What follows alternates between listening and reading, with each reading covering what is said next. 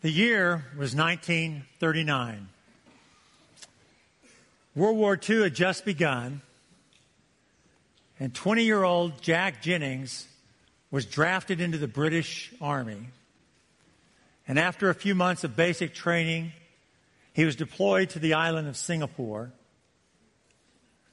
Within weeks of his deployment, the British generals realized that they were severely outnumbered, and ultimately the British force in Singapore surrendered to the Japanese. So Jack and 500 of his fellow soldiers were herded into a tennis court where they lived for the next five days. And in the tropical heat of the equatorial country there, they were only given a little bit of water and maybe a biscuit or two. Then after five days, they were loaded into trucks for the 1100 mile journey to a prisoner of war camp in Thailand. Very difficult conditions there as well. They only got a little bit of rice and maybe a little bit of sugar and some watery gruel every day. Jack said that there were three or four funerals every day. And then things got worse. They were loaded into boxcars and taken by rail five days deep into the Thai jungle to work on what became known as the Death Railway. Jack said they beat you up for the slightest thing. If they thought you weren't working hard enough or weren't working right enough, you'd get a beating. Four men tried to flee. They were recaptured, and you can imagine how that ended. Then cholera broke out.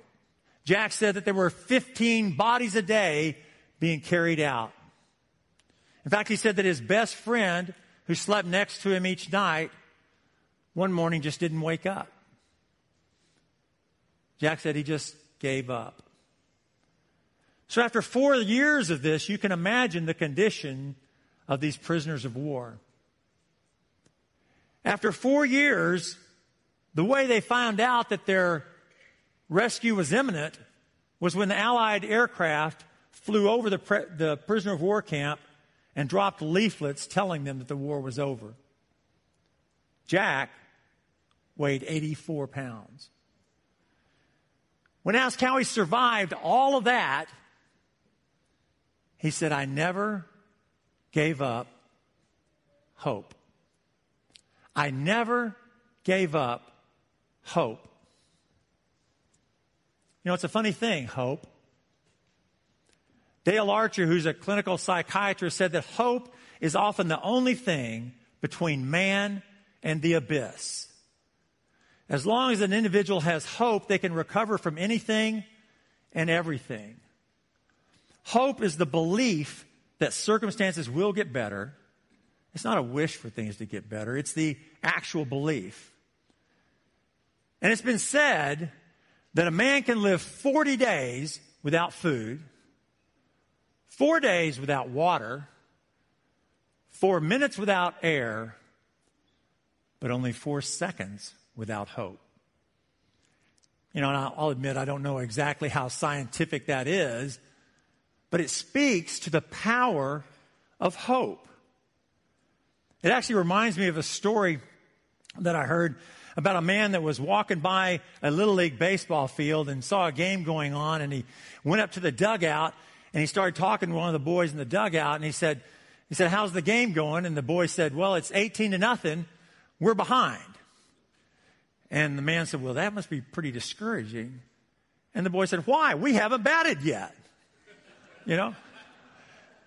If only hope was always that easy, right? But where do you find hope when the doctor is doing tests and can't figure out what's wrong? Where do you find hope when the bank account is on fumes? Where do you find hope when your boss comes in and says, You're done here? Where do you find hope when your spouse says, it's over. And you might say, this morning, none of that describes me. I'm on completely the other end of the spectrum. Great. Be thankful. God, things are going great for me. My job is doing well. My family is doing great. I'm making more money than I've ever made before. Regardless of where you are on that spectrum, I have the same question for you. And that's our big question for today. Where is your hope? Where is your hope? What do you put your hope in?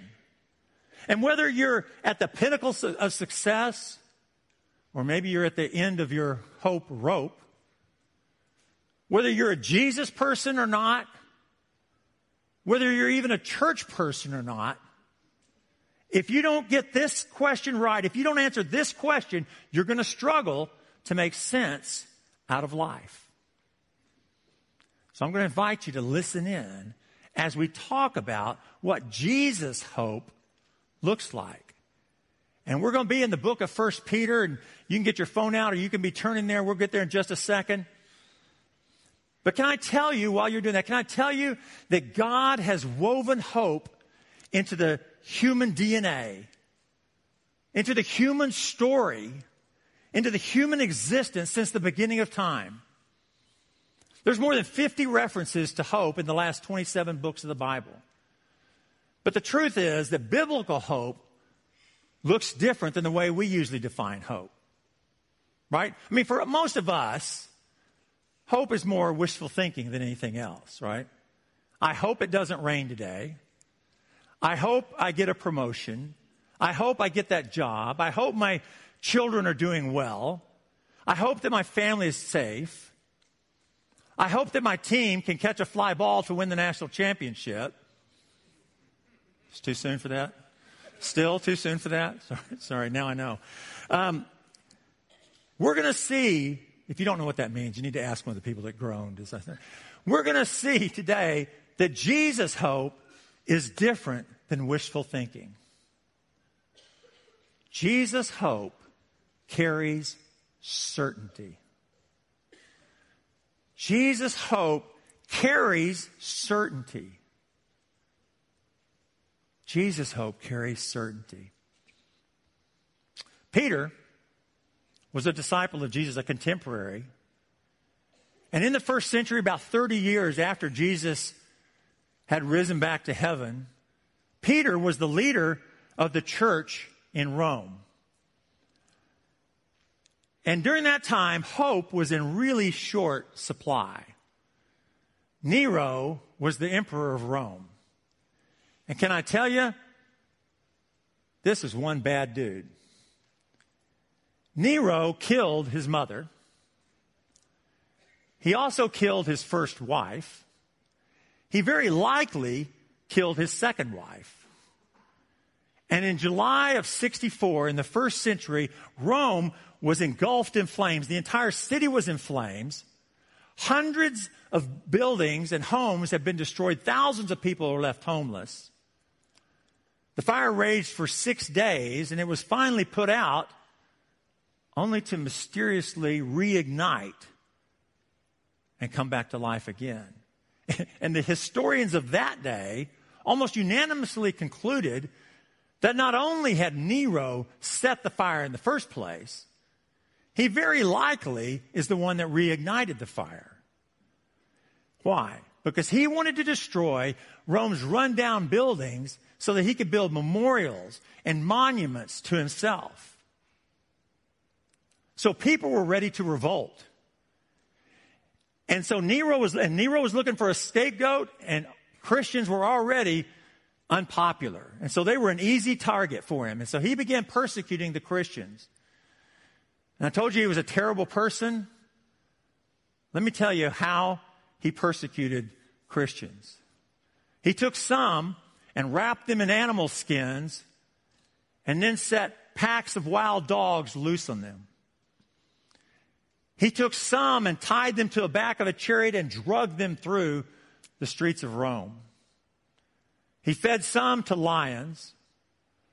And then in probably what is the most heinous act, he took live people, dipped them in tar, hung them on a pole, and set them on fire to provide light for his outdoor evening parties. And it was in this seemingly hopeless setting that Peter wrote the book that we know as 1 Peter to those that are suffering. Peter's message was at that time and is now for people that need hope.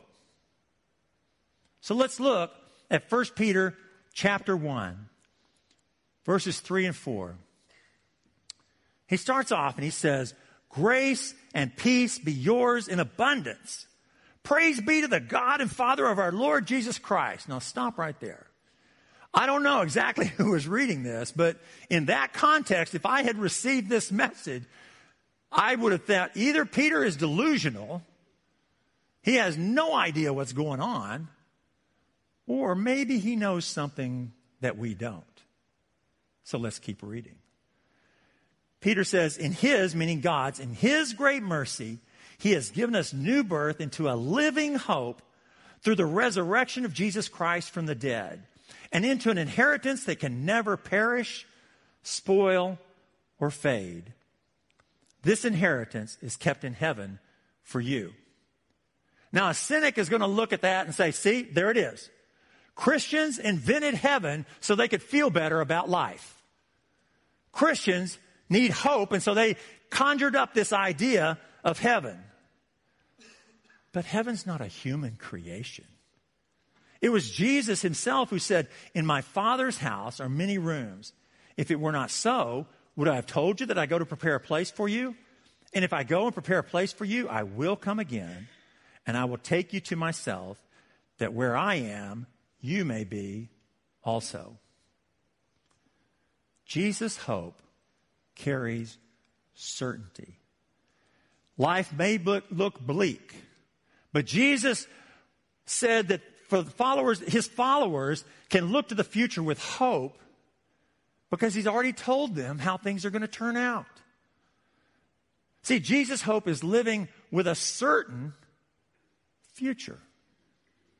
And this isn't, this isn't a perfect analogy, but it'll have to do. A couple, a few months ago, I was watching a replay of a football game from last fall. And yes, at the risk of being that guy, I was, I was doing that. It was a game between the University of Oklahoma and the University of Texas. Oklahoma won, by the way, and just in case you were interested. But that's important because when I watched the game, I was really nervous because Texas is tough. And I have just enough Texas acquaintances that I used to call friends. I have Texas acquaintances that when Texas wins, it, I hear about it from every one of them. But that's what happened when it was live. But when I was watching it, when I was watching the replay of it, because I already knew the outcome, I was relaxed. I enjoyed, I actually lived in anticipation of the ending. And the future can be like that for a Jesus follower, living in anticipation of the future. Where is your hope? What have you put your hope in? Now, you, you may want to ask how I can know that Jesus' hope carries certainty. My answer is because of the past. See, Jesus' hope carries certainty for the future because of the past. Let's walk through this passage again. We're going to walk through it backwards this time.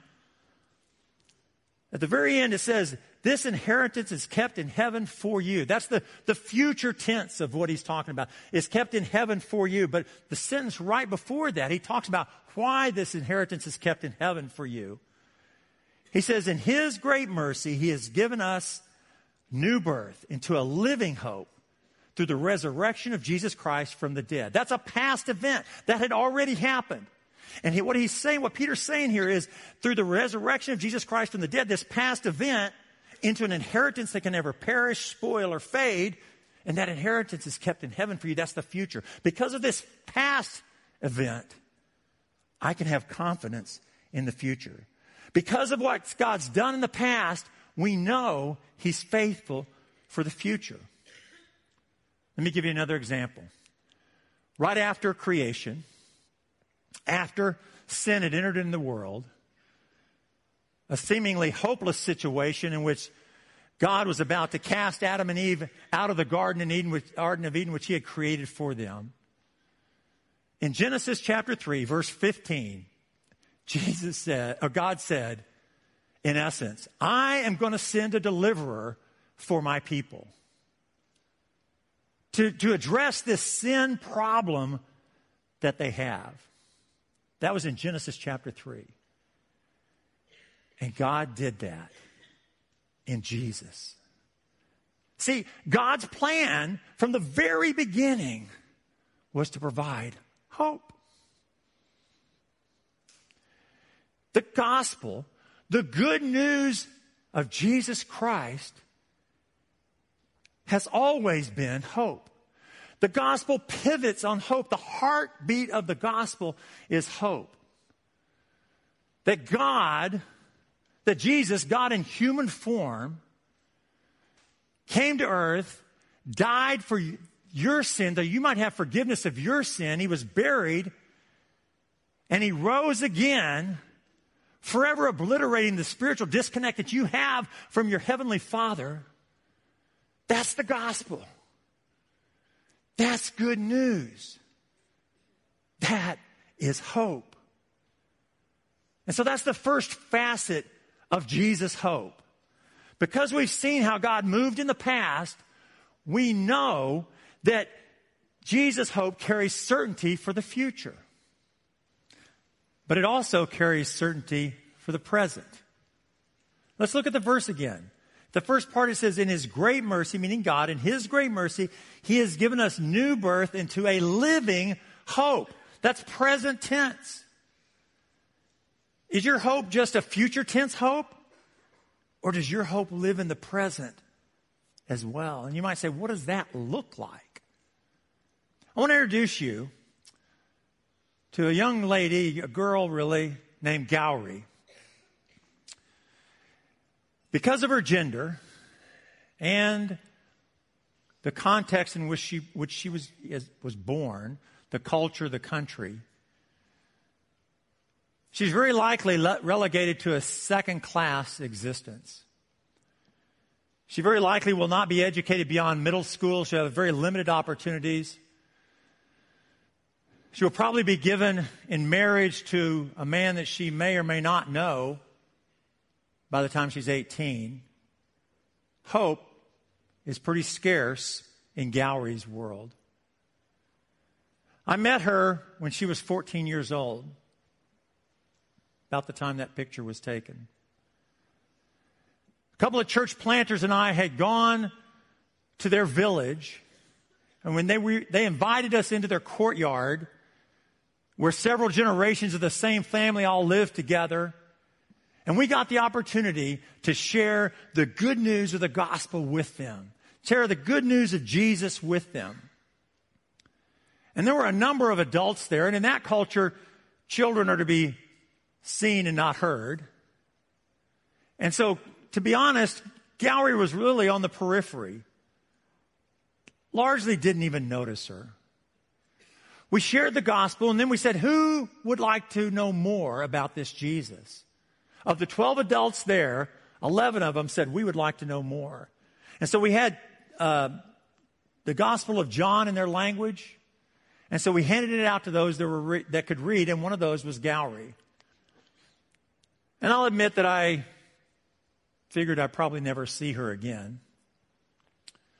But as it happened, 10 months later, I was in that same area of the world, working with the same church planters, and they said, Let's go to this village again. I said, Sure. We go, we can't go to the village without going to this same courtyard, so we go and visit this family again. And they recognized us. We exchanged some pleasantries. And after, after, we, after we did that, I kind of asked a little bit. I said, Do you remember me? Oh, yeah, we remember you. We remember you. I said, Do you remember what we talked about? Nobody said anything. except Gowrie, who piped up from the cheap seats and said, You talked about Jesus Christ. I said, That's right. We talked about the gospel. We talked about the difference it can make in a person's life. And we retold the story of Jesus. And I said, now this Jesus that we're talking about actually told a lot of stories, and I want to share one with you. Now, this story is an earthly story, but it has a heavenly meaning. And so I told them the story about the father that had two sons and how the one son said, I want my inheritance now. And they gave, his father gave him the inheritance. He went out and blew it all, realized then he was in trouble, decided that it was better to live with his father as a servant than to where he was at that time. And so he, he took off and came back home. His father came running out to meet him and wrapped him in an embrace and actually threw a great celebration because his son had come home. And after I told that story, I said, uh, What's the heavenly meaning? What do you think the heavenly meaning is of this story? Crickets. Except for Gowrie. Gowrie said, the father in that story represents God. And the son in that story represents us. And regardless of how bad we've messed up, God is waiting to forgive us and to welcome us back home. And I said, Gowrie, you're exactly right. And at that time, I had the whole New Testament in her language. And I gave it to her. I said, Would you like a copy of the New Testament? She said, Yes. And I gave it to her. And this is what the face of hope looks like. I hope I never forget what the face of hope looks like. But it's not just Gowrie. Let me introduce you to Ashman. Ashman was introduced to the gospel, the hope of Jesus Christ through two people that sit right down here. Cindy Miller, Dana Schwedal, introduced Ashman to Jesus. That's the face of hope. Let me insert a little commercial here. I'm leading a global adventure team to this part of the world in October. I've got room for a couple more men and a couple of ladies, but I got to know this week that you're interested. But that is the face of hope. So Jesus' hope carries certainty for the present. I don't know about you, but I've always struggled to make sense of why things happen as they do. One doesn't have to look very far to see the hurt and the pain and the suffering in our world, right? Exploitation, broken relationships, ugly divorce, job loss, cancer. I mean, the list can go on and on and on. But it makes me wonder where is God in these awful situations? And I know sometimes these situations are my own doing. It's my sin that caused them. May also be someone else's sin that caused these situations. But nonetheless, I ask, where is God in these awful situations? I want to give you some hope today. Jesus' hope carries certainty for the present, even in difficulty. Jesus' hope carries certainty for the present, even in difficulty. And Peter knew this. Just a couple of verses after the one we looked at in, in verse 6, Peter said, So be truly glad. There is wonderful joy ahead, even though you must endure many trials for a little while. These trials will show that your faith is genuine. It is being tested as fire tests and purifies gold, though your faith is far more precious than gold. I don't know if we have any silversmiths or goldsmiths in the room, but my guess is that this verse had a lot more meaning for the people that Peter wrote it to than it does for us today. As I understand the process of purifying gold in that time, what would happen is the goldsmith would heat up ore And when it became molten metal, the impurities, the dross, rises to the top and the goldsmith would scoop it off. Now, dross, in a word, is scum. It is the impurities. It is the, it corrupts and it taints the gold. But when it's heated, it rises to the top and the goldsmith can scoop it off. And he does this. He heats it, scoops it off, heats it, scoops it off. I don't know how long he does this, how many times he does this. But I wondered, how does, how does he know when the gold is pure? And what I discovered is the goldsmith knows that the, that the gold is, the liquid gold is pure when he sees his reflection in the gold. See, what Peter's saying is that God's desire for you and for me is that we become reflections of Him. And He uses the heat of our circumstances to refine us.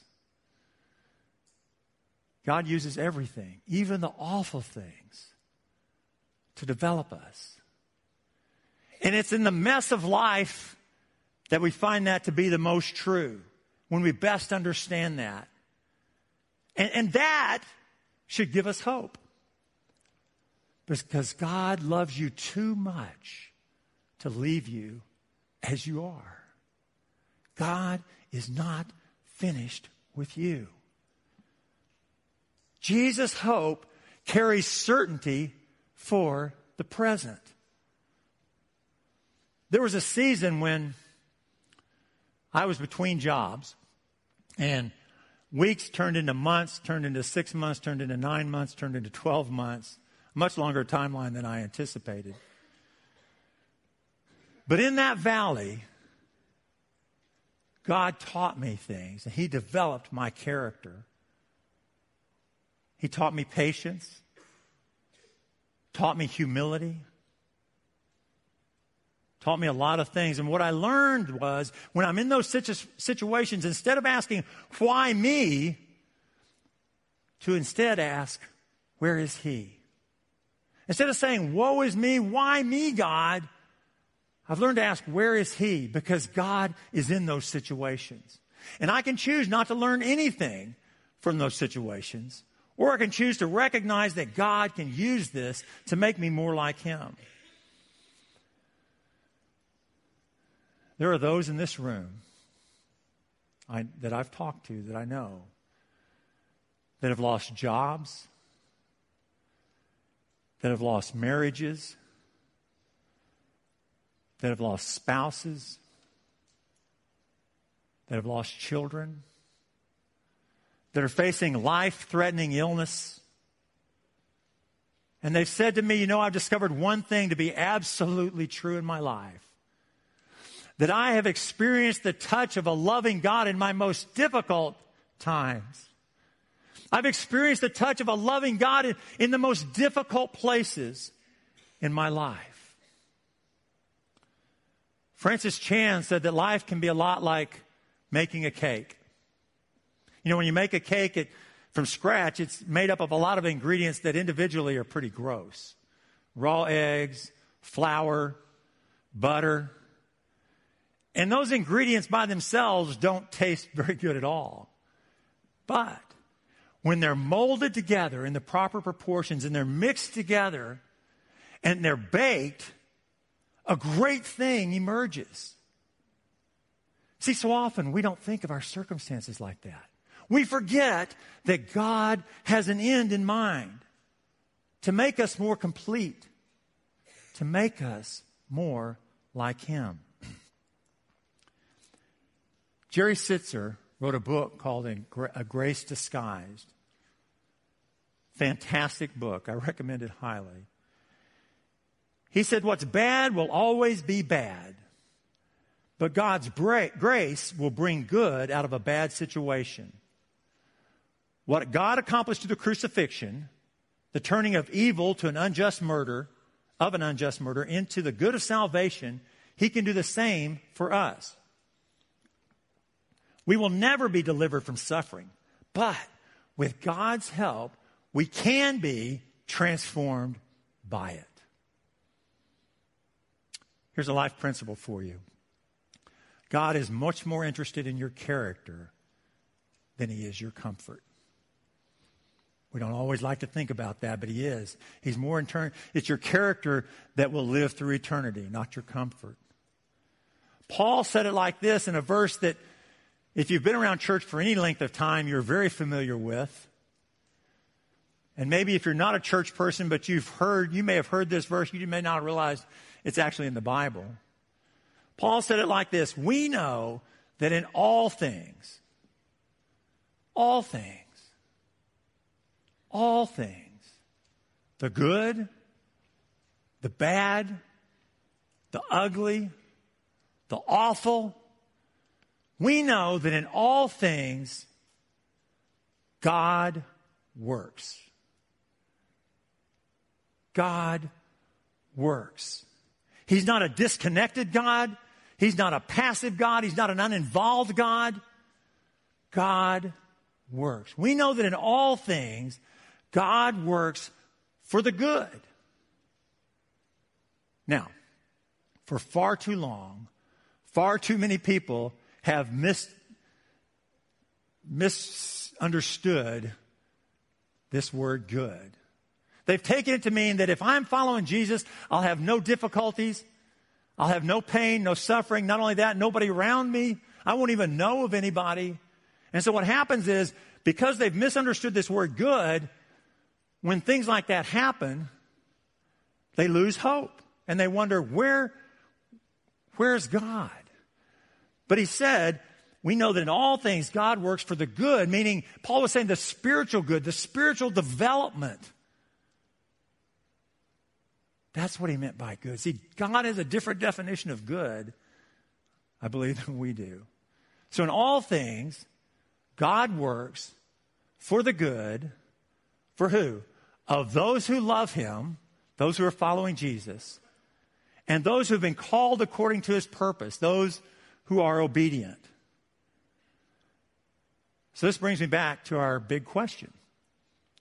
Where is your hope. When the diagnosis is dire, when the circumstances are grim, or maybe when you're on the pinnacle of success, where is your hope? Because, see, the depth of your hope is determined by who or what your hope is in. And if your hope is in you and your ability and your things and your stuff, when the bottom falls out, when things fall apart, all you'll be left with is you. But if you have Jesus' hope, you have certainty. You know, there's probably no time in the human experience when we feel more helpless, hopeless, and vulnerable than at a funeral. First time, one of the first times I went to South Asia, I had the opportunity to see hopelessness personified. In that area that is vastly without Jesus, vastly without Jesus' hope, I was invited to go to a crematorium. Now, in that country, they do not bury their dead, they cremate them, obviously. And so, therefore, they don't embalm, and so, therefore, cremation happens within hours of death. And I was at this crematorium and saw a number of gurneys with bodies on them covered by orange cloths. As you can imagine, it was a very somber place. But there was one guy that caught my attention. Couldn't help but catch my attention.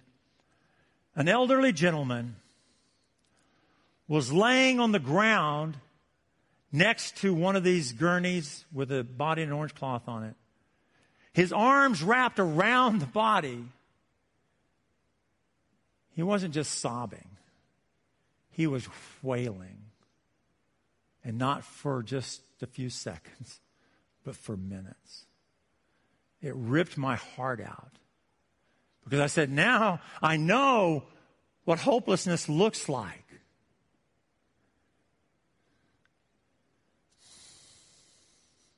You know, when Jesus rose from the dead, he forever changed the way that his followers view death. We experience loss and we suffering and sorrow, but we don't grieve as those who have no hope. Can I tell you, as far as we know, Jesus broke up every funeral that he ever attended. You know the story of Lazarus, right? In Luke 7, there's a story of a widow that was raised from the dead. In Luke 8, there's a story of a 12 year old girl that Jesus rose from the, raised from the dead. You think about it, Jesus even messed up his own funeral, didn't he? Right? And maybe you have never experienced Jesus' hope. For you, hope has always been wishful thinking. My prayer for you is that God's love for you ignites hope within you. And that you begin experience Jesus' hope today. Because if you, if your hope is in the God who loves you, you have something to hold on to. You have certainty. Or maybe you needed, or you need hope reignited today. You need to be reminded that hope is not just a future event, but that hope is, carries certainty for the present. See, the greatest proof of God and His love, which is what produces hope, is the cross. And it's in the cross that the past and the present and the future of hope all come together. See, because Jesus' hope has a predictive past. The promise that God made to his people in Genesis chapter 3 came through true when? At the cross. Jesus' hope has a certain future. Because of the cross, we can know that we can have confidence in the future. And Jesus' hope is a very present reality. It's the cross that gives us hope today because that's evidence that God's not finished with us yet. True hope is only found in one place, and that's Jesus. Where is your hope today? Where is your hope?